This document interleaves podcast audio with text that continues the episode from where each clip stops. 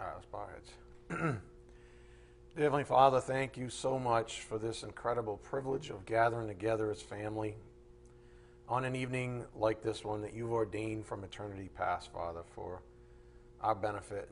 And it's just such a wonderful expression of your love and your care for us, your grace, your mercy, Father. May we never become familiar with all these things that you just pour out on our laps, Father.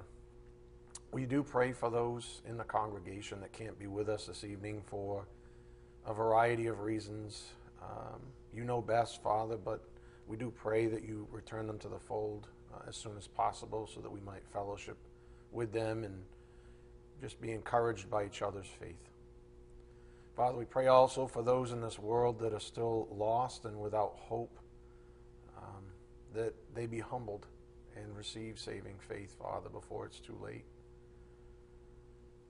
We are most grateful and thankful, of course, for your son's work on the cross to cancel out that debt and to make an evening like this a wonderful time to rejoice and to fellowship.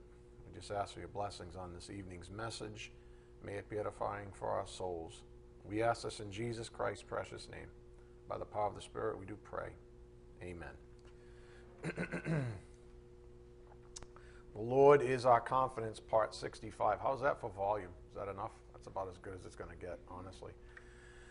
Uh, I want to begin with some holy scripture. Go to Romans 11:38. Romans 11:38. Actually 11:36. I can't speak or see apparently. Romans 11:36. So this should be uh, familiar from Sunday's message. Um, just a nice, friendly wholesome reminder from Holy Scripture on the facts of the matter. Romans 11:36 for from him and through him and to him are all things. Isn't that beautiful? It's nice and simple. We don't have to find loopholes. We don't have to look for um, disclaimers, anything, all things. I, I, would imagine in the Greek it's probably the Greek word pas, uh, which means all.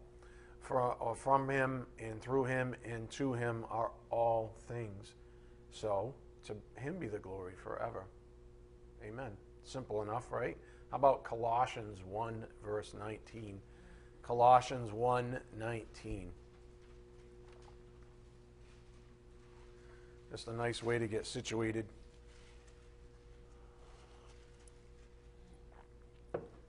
Colossians 1:19.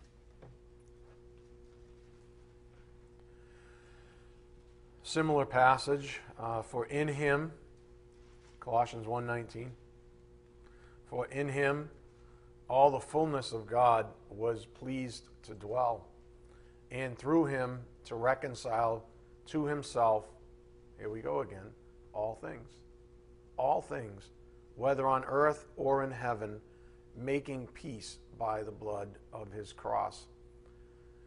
From the past couple of messages uh, from this pulpit, we've been presented with the following principle.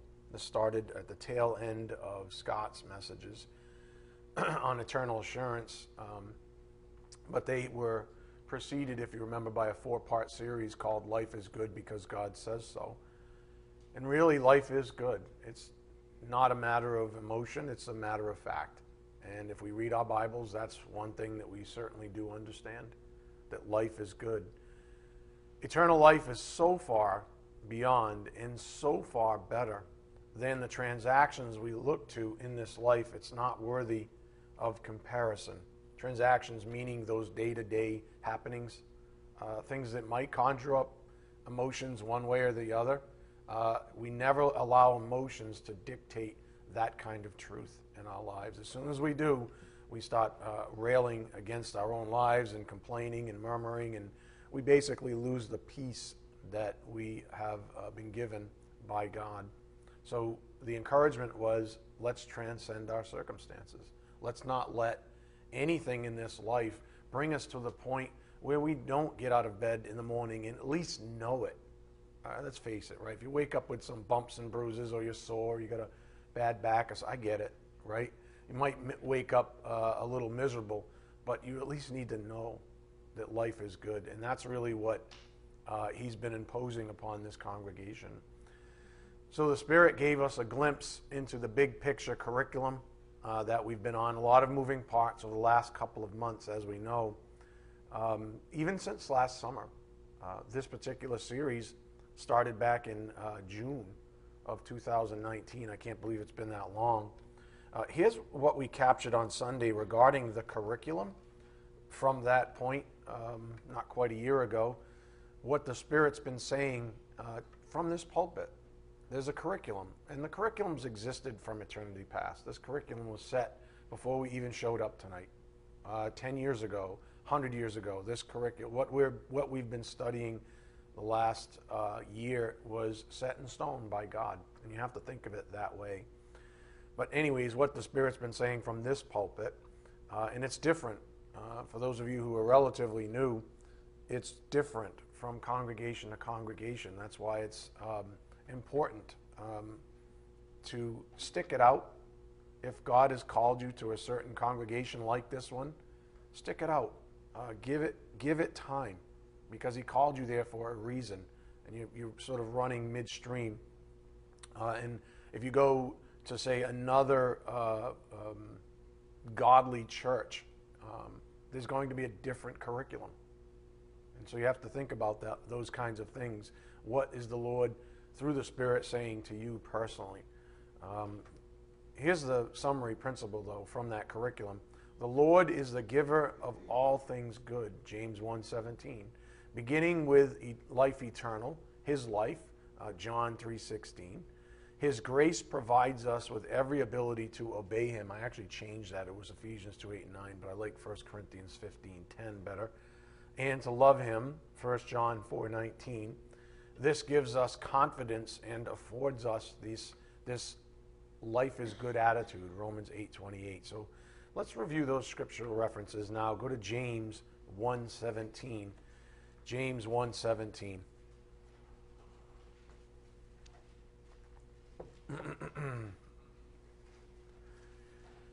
James 1:17.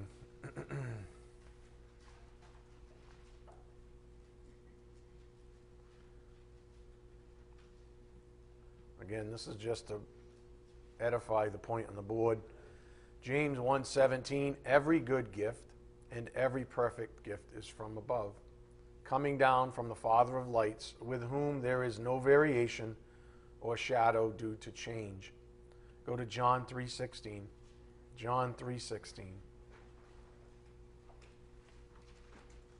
So that's our first point. The Lord is the giver of all things good. We just read that. Every good gift is from above, James 1:17. And then beginning with life eternal, his life, John 3:16. Of course, I'm speaking to believers here. For God so loved the world that he gave his only son that whoever believes in him should not perish but have eternal life. Have this very life. How about his grace provides us with every ability to obey him? Go to 1 Corinthians 15 verse 10. 1 Corinthians 15, verse 10. Some days you think, I have no idea how I'm ever going to follow that command. I just don't have it in me. Uh, I just don't see myself as being capable for whatever reason you choose. Uh, that's a lie because that's dependence on self. 1 Corinthians 15, verse 10. But by the grace of God, I am what I am.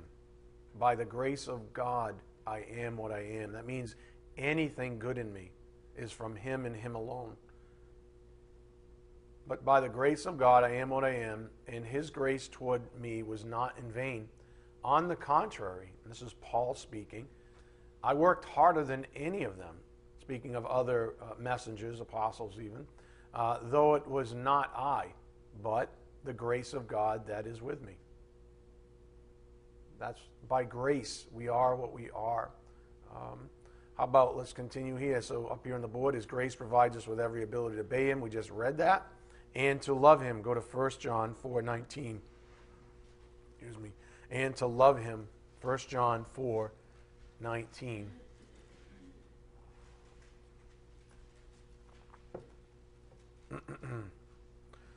so this is amazing as well. that we get to love the holy God of the universe, that He gives us that thing.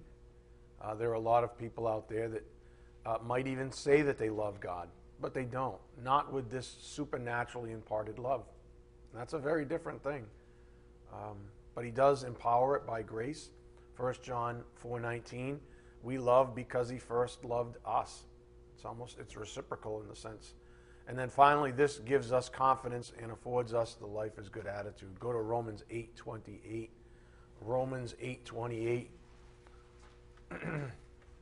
so if you see what just happened, even if you just tie 1 John 4:19, uh, 1 Corinthians 15:10, I am what I am by the grace of God, and then Romans 8:28, what you realize, and then John 3:16, He saves you. What you realize is that um, this is a buildup that, that everything comes from him. Isn't that funny? So look at look at Romans 8:28. And we know that for those who love God, okay, who gives us that love? He does, by grace, right? So first of all, he gives us something that precipitates something else. Uh, and we know that for those who love God, all things work together for good for those who are called according to his purpose. He does everything. That's the beauty of it. He does absolutely everything. And that's where humility comes in. As soon as we get puffed up and we think, oh, I'm doing really good, you know, in the spiritual life, I'm a spiritual giant now, um, the reality is we're actually going backwards at that point. Because that's not godly thinking. As soon as you make it about yourself, I'm telling you, you're going in the wrong direction at that point. You have to empty, you have to be humble, right? We have this mind. Read Philippians 2 when you go home, right? he emptied himself. He said, I'm going to be humble in this calling on my life. And that's what we have to do. We have to remain, as I used to say, out of the way. Just stay out of the way. Uh, as soon as you get in the way and you start, you know, doing one of these numbers, oh man, you're doing so good, you're going in the wrong direction at that point. So that's been our curriculum as of late. Um, it's important that we keep this big picture in mind as we continue on our primary series, which is titled The Lord is Our Confidence. And to complement this activity as of late, I just wrote this week's blog, uh, and it's titled Every Circumstance in Life is a Spiritual One. Every circumstance in life is a spiritual one. Uh, sound familiar? I wrote a blog on it. Uh, obviously, he wanted to, to say more on the topic. Um, and that's what I love about the blogs. They're very, very complimentary. And I always feel um, sad for someone who misses that part of grace. It, it's complimentary. It's almost like a, another uh, lesson, if you would, another whole message uh, that you can read over a cup of coffee. You don't even have to be here and be all quiet and, you know, that kind of a thing. You can read it over a cup of coffee in your own home, and it will complement and drive home uh, what's been coming from the pulpit. So, to help drive this point home in our souls, uh, the Spirit asked the following question of us on Sunday. And it's just a practical question, and it's a wonderful question that we can all relate to, I'm sure. When you're under pressure, who do you turn to? I mean, life happens, right? You're going to walk out of here, your phone's going to ring, or you're going to get some weird text from some weirdo or who knows, right? and you're gonna be like, oh, here it comes from work or something. Who knows, right? Life happens. You, there's just it's just constantly rolling, and it's trying to steamroll you. So you know you're going to be under pressure. What do you do? Who do you turn to? That was the question. To get us situated, um, if your habit is to turn to another member of the human race, you really do have a lot to think about. If that's your habit, if you say, "Oh, I, I know just who to call," and I'm not talking about someone who, like myself, nobody calls me, but like myself that might give you actual, you know, scripture and say this is what you need to think about. Um, other than that, I mean, unless it's scripture is the vehicle, just go to scripture. You don't even need to call anyone. Just go. Um, and sometimes you might find that in your in your um, despair, he'll lead you to the right place, and you'll learn something totally new. I don't know if some of it, I don't, this Bible probably doesn't have it, but anytime anyone ever asks me, I always say, get the, um, the MacArthur Study Bible and ESV. And in the back, there's word studies. You can look up a, a topic that you, you, you know, you're struggling with. Hey, I'm, I'm struggling with anxiety. Look up anxiety in the back of the Bible, and there'll be a list of passages. And you can read them in context, and, he'll, and the, the Word will speak to you, and the Spirit will help you. You see? Um, you have all the tools necessary, but we so seldom seem to take them. So if your habit is to turn to someone else, you have a lot to think about. In fact, um, you do have to be retooled uh, in such a way that your first instinct is to turn to the only one who can truly and faithfully help you in your stress, in your distress, right? That has to, you have to be retooled. That, of course, is God. Your first option is always go to God. That's your first option. Always turn to Him first. Uh, again, when you're under pressure, who do you turn to? That was the question that got us thinking on Sunday. Uh, so on Sunday, the Spirit quickly uh, disposed, uh, and it was to me, it's almost like housekeeping. He says, okay, I got to deal with this thing. He disposed any thinking of turning to unbelievers, uh, as they are even further from any goodness uh, that maybe even a positive thinking believer in Christ has. The best option is God. You might turn, like I said, to someone's positive, someone you can trust who will give you, you know, the word to think about. An unbeliever? Do we, re- you know, it's almost like housekeeping at this point. You just kind of, he's just saying, I really shouldn't have to say this, but okay. And and we read scripture that I'll give you a, another translation on in a moment. And I, like as I was writing my notes, excuse my silliness, but remember that game, hotter, colder. Remember that? You, did you have a blindfold? I think or something like you close your eyes and be like, getting hotter, you getting colder. Well, if you're going to unbelievers, you're getting way cold. Someone should be screaming, "You're way cold." Right? You're way over there. You're going oh, farther and farther away. 2 Corinthians 6 14 to 15 uh, in the Living Bible translation uh, says it this way Don't be teamed with those who do not love the Lord. Don't be teamed with those who do not love the Lord. For what do the people of God have in common with the people of sin? How can light live with darkness? And what harmony can there be between Christ and the devil? How can a Christian be a partner with one who doesn't believe. And listen, folks, it's, this isn't like adolescent crap. Oh, here we go again. God's going to now start limiting my relationships. This is to protect you. This is to protect your soul. And you, you got to get out of that adolescent thinking like, oh, here we go. Here's another command. Now what's the ball guy suggesting that I, you know, stop hanging around with my friends? That's between you and the Lord. If they're unbelievers and you're a believer, you can probably guess what I think about that, but it's not my opinion that matters. You read the Bible. I mean, what does that say to you? Isn't it kind of plain? It doesn't leave a whole lot um, to the imagination. Uh, how does how can a Christian be a partner with one who doesn't? Beyond that, at my stage of the game, I'm not saying I'm Joe Advanced or anything, but at my stage of the game, I don't. I mean, what the heck am I going to talk about with somebody that doesn't love the Lord?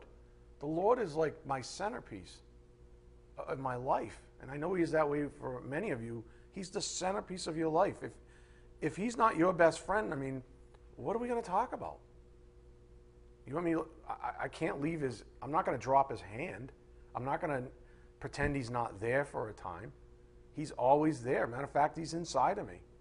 And I don't know. I, I find it hard I find it hard when I find out that uh, you know some Christians are able to spend any real time.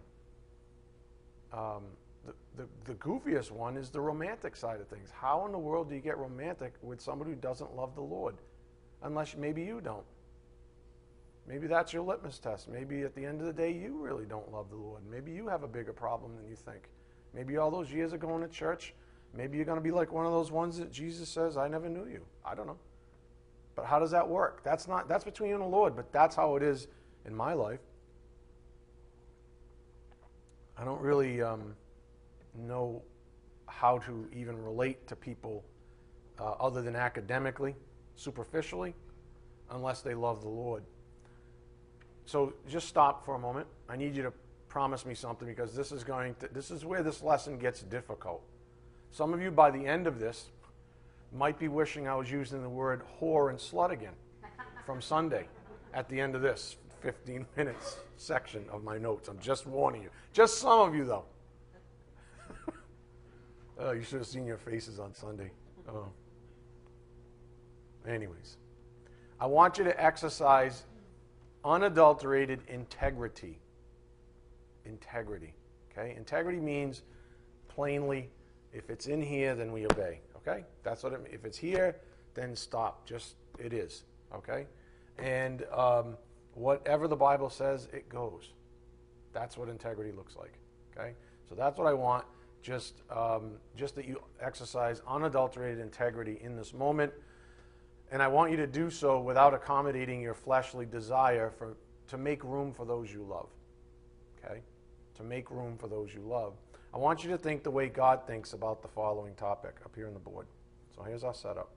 Romans 2:11 For God shows no partiality. Not a little, not kinda, not when he's tired. None. He shows no partiality. That means he holds everybody up to this standard.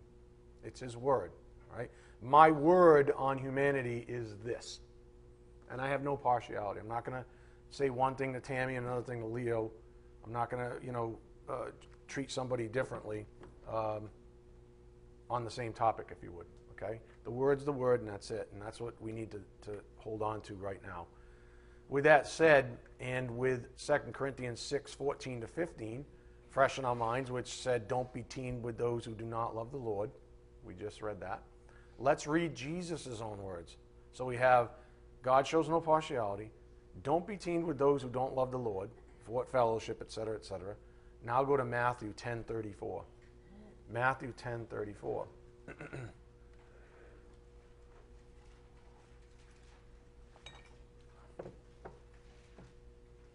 Matthew 10:34.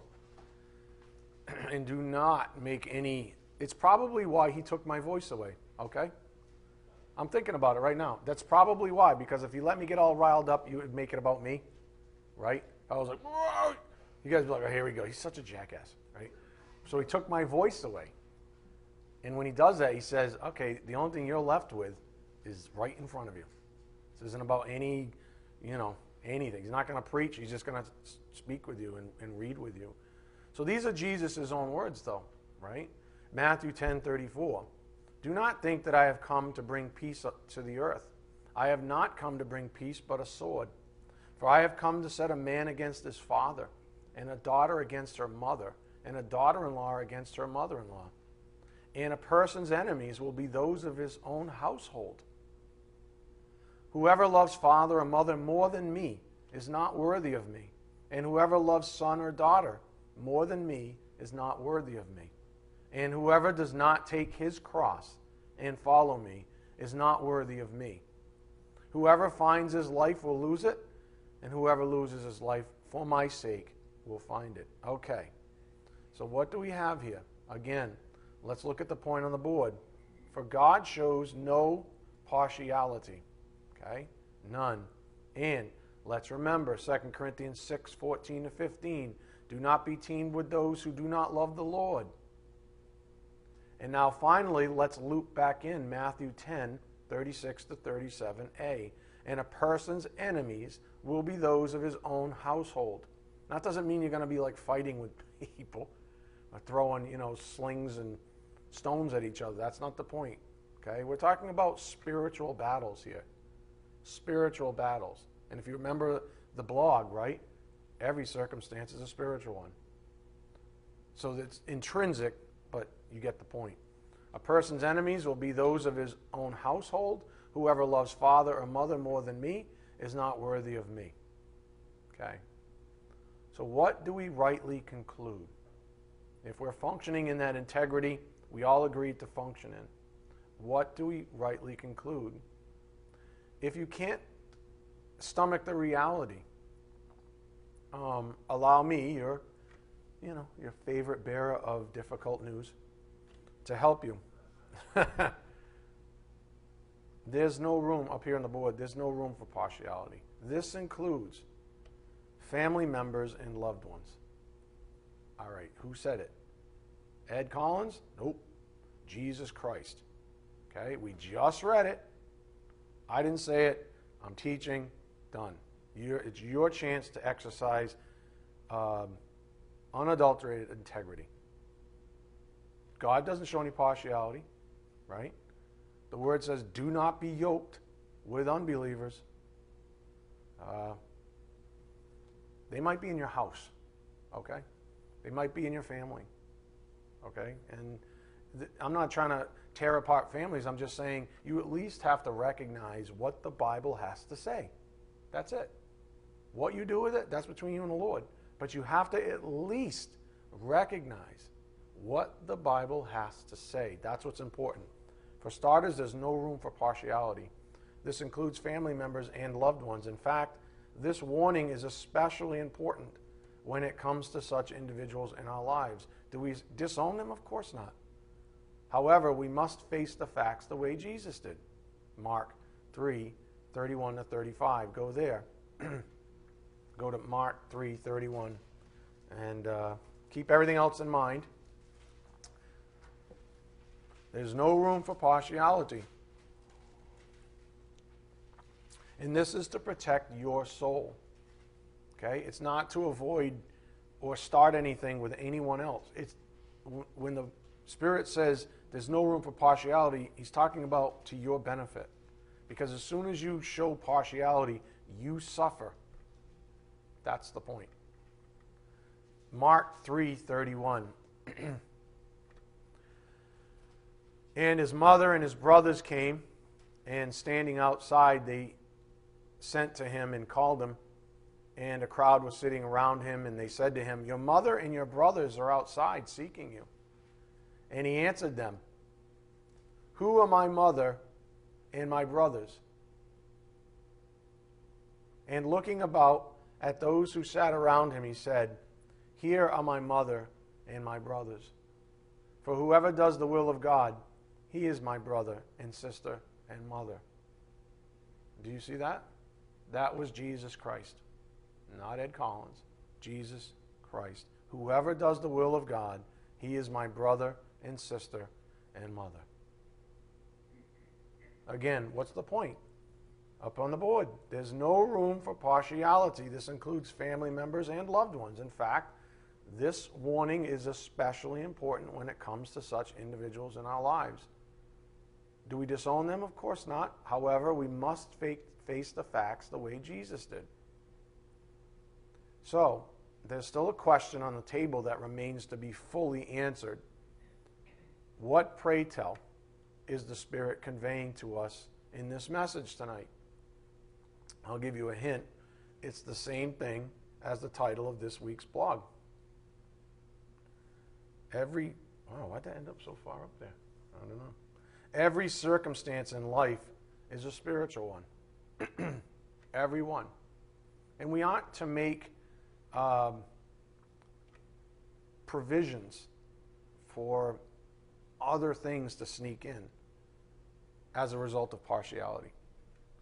But I love them. They're my kid, they're my parent, they're my best friend. Fine. What does the Bible say? What does the Bible say? The Bible says there's no room for partiality. If we are to apply, and this is why it's important to have integrity, if we are to, imply, uh, to apply the lens of Jesus Christ, which is really the Word of God, the very mind of Christ to life itself, the very last thing we want to do is be partial. That's what destroys it. You'll have a pure viewpoint. You look through the Word of God and you say, I get it, I see it, it is what it is, it's good, it's bad, it's who cares? It just is. It's light because it's truth. Boom. As soon as you um, introduce partiality, anybody ever played with a prism? It refracts light, and you end up with different uh, spectrum or different uh, wavelengths, and you see the different colors and all that kind of stuff. It's like that. It refracts. It, it, it takes away the full picture. Um, it destroys your sight. Um, that's what partiality does. so I would argue that partiality might just be one of the greatest destructive forces in our lives. Don't believe me? Okay? And don't get mad at me. I told you. Some of you are going to be like, can we go back to Sunday? Can we like rewind to Sunday? Um, think about how many times you've seen a parent give special leniency to one of their children when it comes to, say, the gospel. I can't tell you how many times I hear a parent, and for whatever reason, it's often uh, mothers. I think it's because mothers have that softness to them. I'm not picking on you, but I'm just saying that's my experience, whatever. I can't tell you how many times I hear a parent say, Oh, yeah, my kid is like totally saved. And yet the kid has zero affinity for the Word of God, as evidenced by their lives, not their words. As evidenced by their lives, not their words. I don't, I'm, I don't care what anybody says anymore, honest to goodness. I can't tell you the last time Paula told me that she believes in the Lord Jesus Christ. Doesn't do I have any reason to think she doesn't? Not at all. Right? It doesn't matter what she says. There she is. Did you get it? There she is. I can see the I can see the light in Christ in her when she walks in. Yeah, she's not the only one. People are like, what about me? right? Focus, focus. Right? It's not what comes out of you, it's not the words. So, you know, when I hear that, I always, I, I don't say anything. I just kind of say, okay, that's your prerogative to believe that. Uh, I don't see it, but that's your prerogative.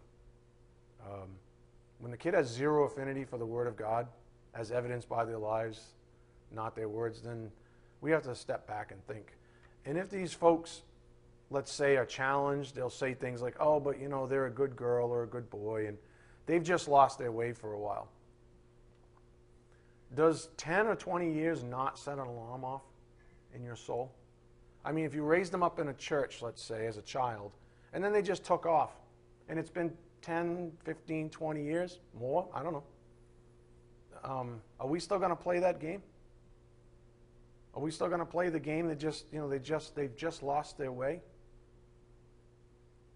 Because uh, that's not what the Bible has to say about that person. So go to Matthew 12:30. Matthew 12:30. And again, it's scripture here, and it's between you and the Lord. But like I said, from before human history even began, this message was ordained. So your emotions about it are really uh, meaningless in a strict sense, right? uh, Matthew 12, verse 30. He says, Whoever is not with me is against me. That's the way it goes. Um, and whoever does not gather with me scatters. I just described people that scatter. Um, this is Jesus, right? Whoever is not with me is against me, and whoever does not gather with me scatters. Therefore, I tell you, every sin and blasphemy will be forgiven people, but the blasphemy against the Spirit will not be forgiven. And all that is theologically is when someone says no to the Holy Spirit's convicting ministry. When someone says, because we know from Scripture that he's the true evangelist, right? He's the one who convicts people of the gospel truth about Jesus Christ our Lord. And if someone says no, we call that blasphemy against the Spirit. Verse 32, because he has a special ministry in this world. And whoever speaks a word against the Son of Man will be forgiven, but whoever speaks against the Holy Spirit will not be forgiven, either in, either in this age or in the age to come. Either make the tree good and its fruit good, or make the tree bad and its fruit bad, for the tree is known by its fruit. Okay? Again, does nothing set an alarm off in your soul when it comes to family and loved ones? Therein lies the danger of partiality. It's blinding. There are people who live in this blindness because they're partial against, towards family members or just loved ones, people that they love, that they care about. And I don't know, maybe it's too painful, whatever. Um, you know what, though? Jesus was never blinded. He had perfect eyesight always. In fact, he made a distinction between his disciples and those who didn't believe in him. And by the way, these are the same people who will say, he will say to, uh, who will say, Lord, Lord, did we not prophesy in your name and do mighty works, a la Matthew 7 22. He made a distinction between his disciples and those people, the, the ones who, you know, were sort of talked a big game. Uh, here's what impartiality looks like. Go to uh, Matthew 13, verse 11. Matthew 13, verse 11.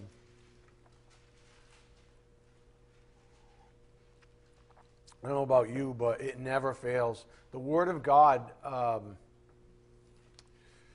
what? It washes you? It, it, I mean, that's what the Word says about it. It washes over you. But even if you know what I'm talking about, you know what the Word of God does to you. That doesn't happen to everyone, it doesn't happen to a poser. They can hear the Word of God for 20 years of their life and be like, oh.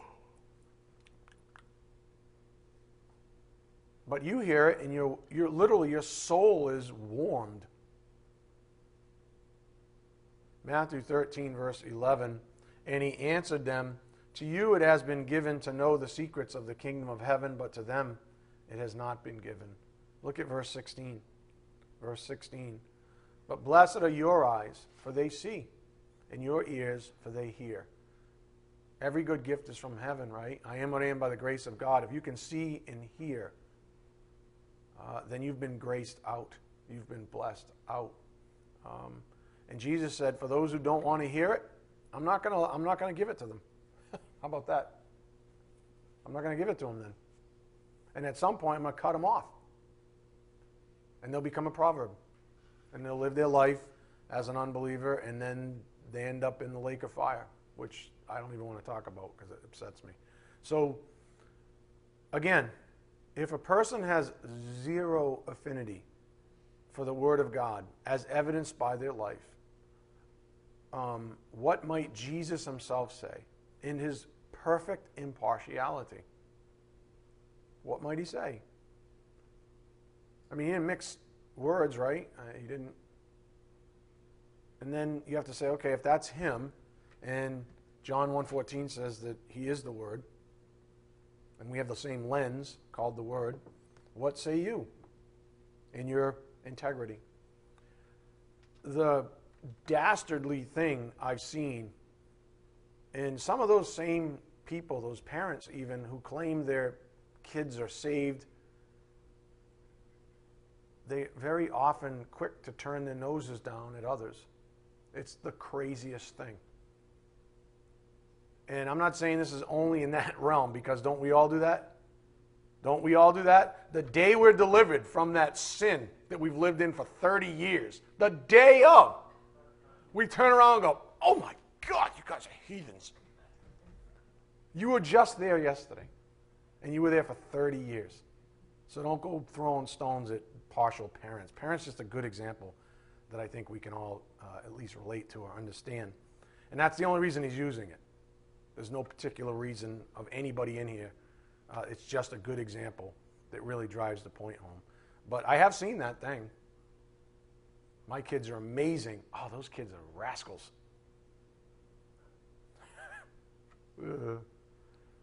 it's really a picture of how we can all discern for ourselves if we're functioning in integrity without partiality.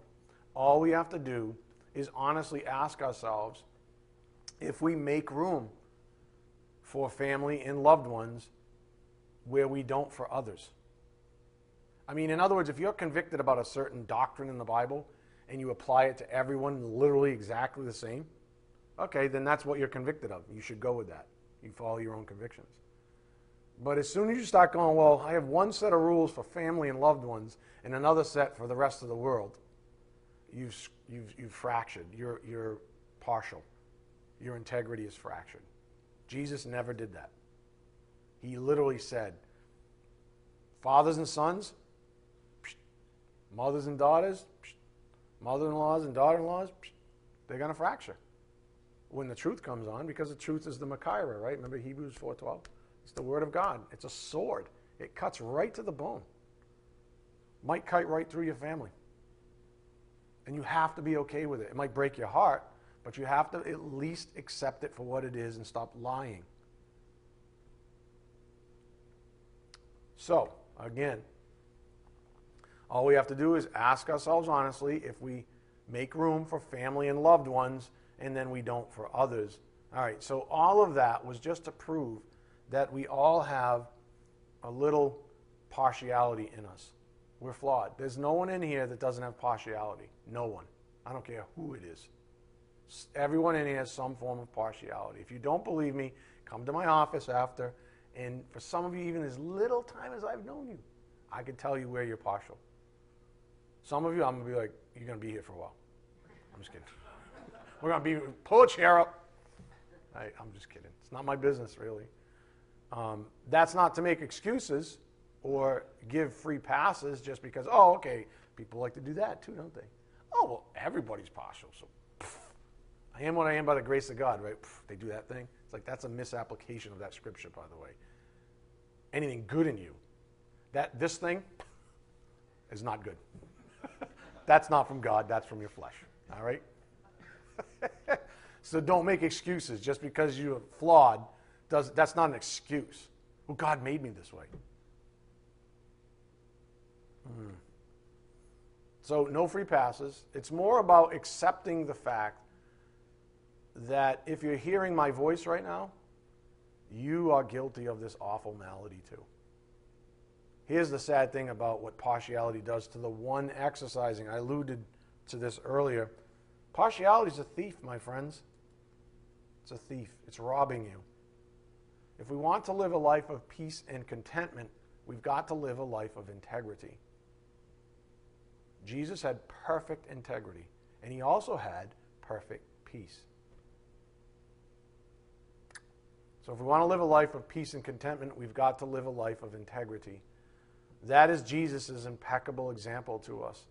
To allow partiality into our thinking is to be robbed of our eyesight, our ability to see it all as truth. Ephesians 5 13, 14. That's what partiality does. It robs us of our eyesight. We see things clearly, and then all of a sudden, we put another filter in there, the filter of partiality. Oh, but, oh, as soon as, oh, but, it's fractured. You're no longer looking at that person the same way you would look at another person with the truth. You've now set apart a separate vein of, of uh, thinking. Go to Ephesians 5.13. Ephesians 5.13. Partiality is a thief. Remember that. You're not, and by the way, you're not doing them any favors. You're, you're hurting them. When you show another person partiality, in other words, you're compromising the Word of God, you are hurting them. You are not helping them by telling them, oh, yeah, you were saved when you were three and a half years old. You know, I brought you up to the altar and we did this little dance and you were saved and, you know, someone put some oil on your forehead. And uh, even though you didn't even, you couldn't even spell depravity, um, somehow you understood your depravity, you repented from it, you received saving faith. Yeah, that happened when you were three. Is that good or bad? I mean, you, will avoid a fight, I guess, an argument at the dinner table. I don't know. But are you helping them or hurting them? It's not integrity, so you're hurting them. Ephesians 5:13. But when anything is exposed by the light, it becomes visible, for anything that becomes visible is light. That's what we want. Just tell me the truth. I just want to know the truth. Okay, I turn the lights on full blast. I look in the mirror, and I'm just covered with ugly. I'm just fugly, right? I'm, uh, I'm just ugly. Moving right along. Partiality is a thief. Leo, you need to settle down up there. got to let it out. He's like, I got this out. Again, the point on the board partiality is a thief. If we want to live a life of peace and contentment, we've got to live a life of integrity. I don't if I died tomorrow, I just hope you would know that among a few other things.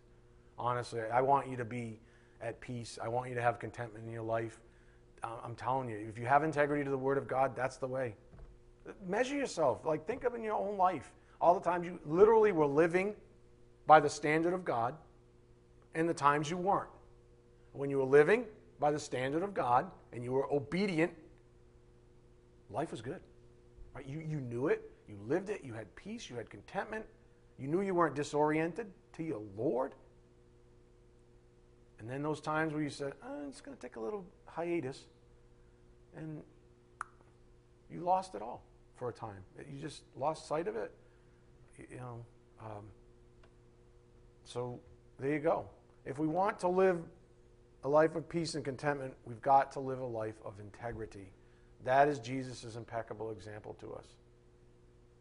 To allow partiality into our thinking is to be robbed of our eyesight, which is our ability to see it all as truth. Now, as a side note, um, step back now and think about the severity of my teaching on Sunday. Uh, I think most of you were here. Um, when it came to word, strong words, I mean, whoredom and, and, and slut, I mean, these are strong words, right? Um, let me tell you, that's not an easy message to teach on a Sunday morning. it's not. I mean, you want to try it sometime? I, I didn't get any candy or deviled eggs or texts. Great message, Pastor. Nope. I had some, oh, this is the funniest thing. I had one conversation with. with someone about plowing uh, the soil, right? And the, and the person says, Yeah, the slut plow, right? I'm like, dude, that's so wrong. anyways, you have to be, anyways. I don't, if I say any more, you probably know who it is. Anyways, it's not easy to teach a message like that on a Sunday morning, okay? Uh, especially when there are several new people were in the audience that day, if you remember. Um, you have to ask yourself do you think I like that kind of talk? I assure you I don't. I do do my best to make sure no one implodes while I'm teaching, so I do try to crack little jokes. Um, sometimes it's even probably nervous energy, to be totally frank, because it's, it's uh, daunting.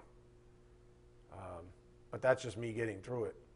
But it's exactly as I, as I said it was. Um, I was teaching that message with the same love that I'm teaching this one with.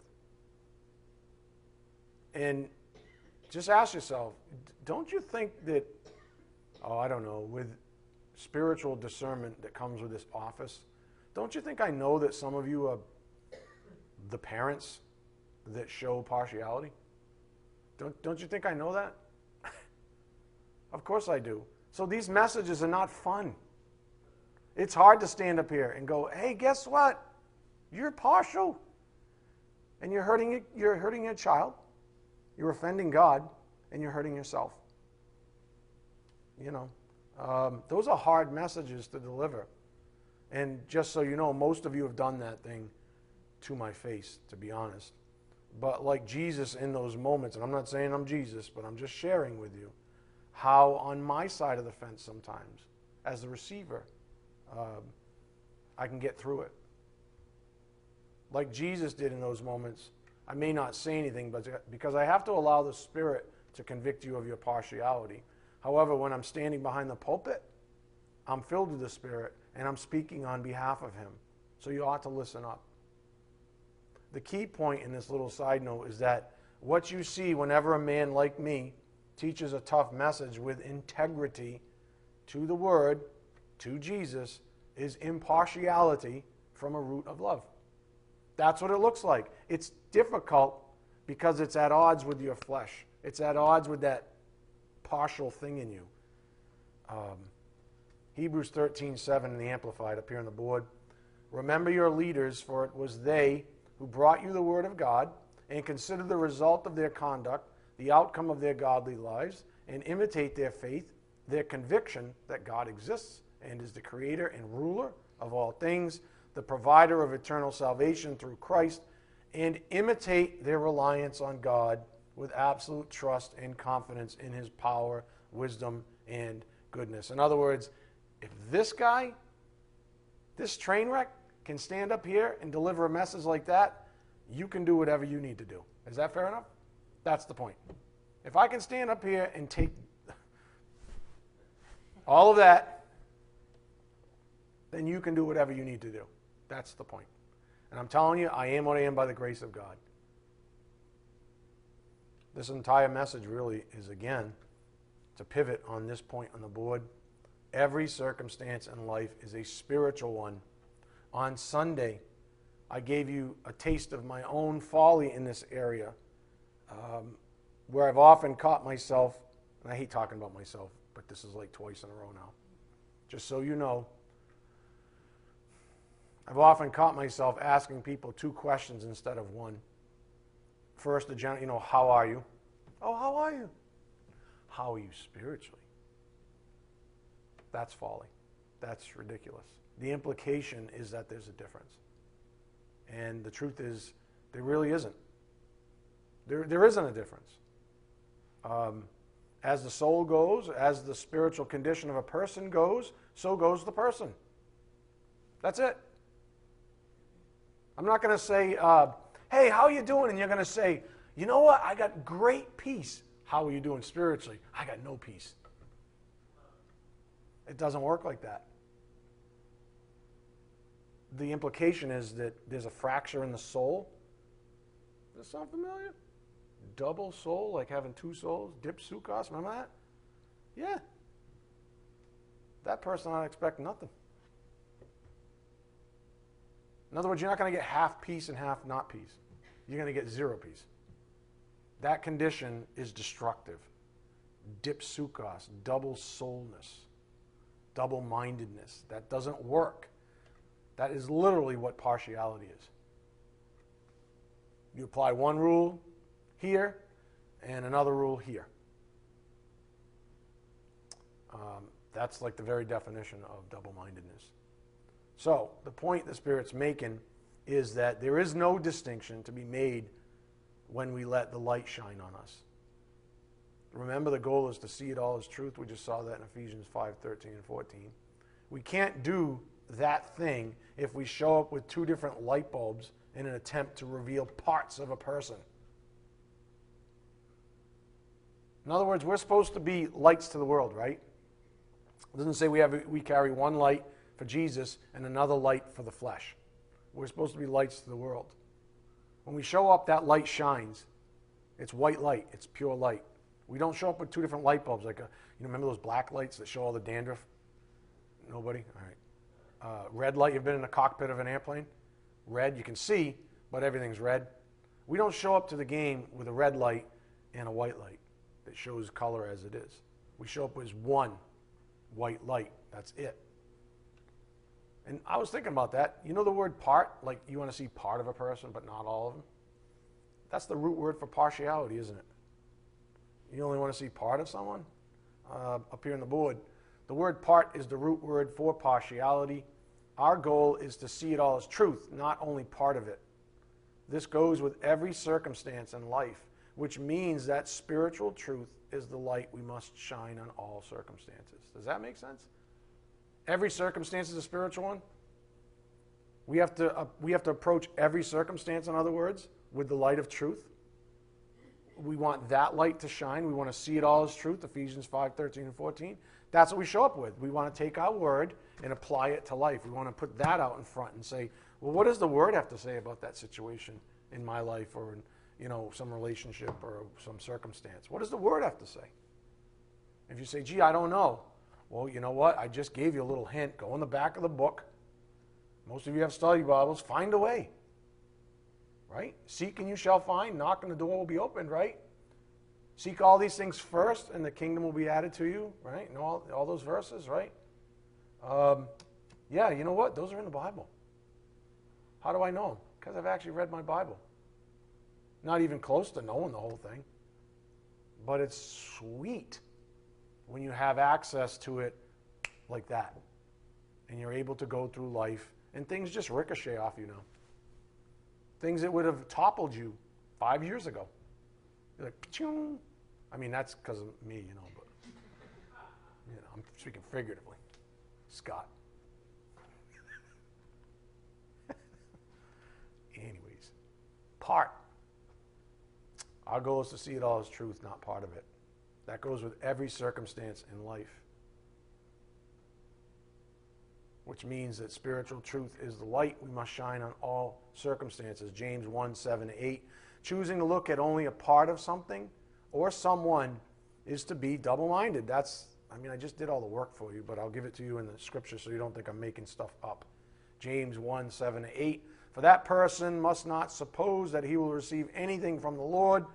He is a double minded. Dipsuchos means properly two souled, figuratively double minded. A person split in half, vacillating like a spiritual schizophrenic. That's a double minded person. That person is unstable. Okay, so let's just reel back a little bit. What did I say about partiality? As soon as you split it, you suffer. Splitting thinking is partiality, is double mindedness. What does the word literally just say? The person with a double mind is unstable in all their ways. I don't know anyone who's unstable who's at peace. No one.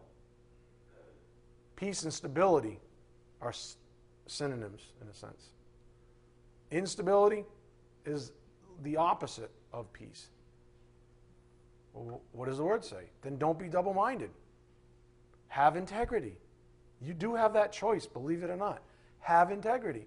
Look at your family, look at your loved ones, look at whoever is giving you problems, and, and, and look at them with the same light, in the same light. Look in the mirror. Who are we more partial with than ourselves? We, I don't know, some of us are so arrogant. I don't want to get into it. But we're so arrogant. And we, we, we judge everybody else. We spend all our time pointing fingers. Right? We got those big fingers from the football games, big foam things. Right? And we look in the mirror and we're like, yeah, I'm not bad. Schizophrenic. That's unstable. You're unstable. You don't have peace. You propose you do, you pretend you do, but you don't. Now, before we close, let's give tonight's message context in the bigger curriculum. Go to 1 John 4 1. We're going to see an old friend. Go quickly, please. 1 John 4, verse 1. We're going to see an old friend that's going to tie us all the way back to our primary course of study. This is where this all started. 1 John 4 1.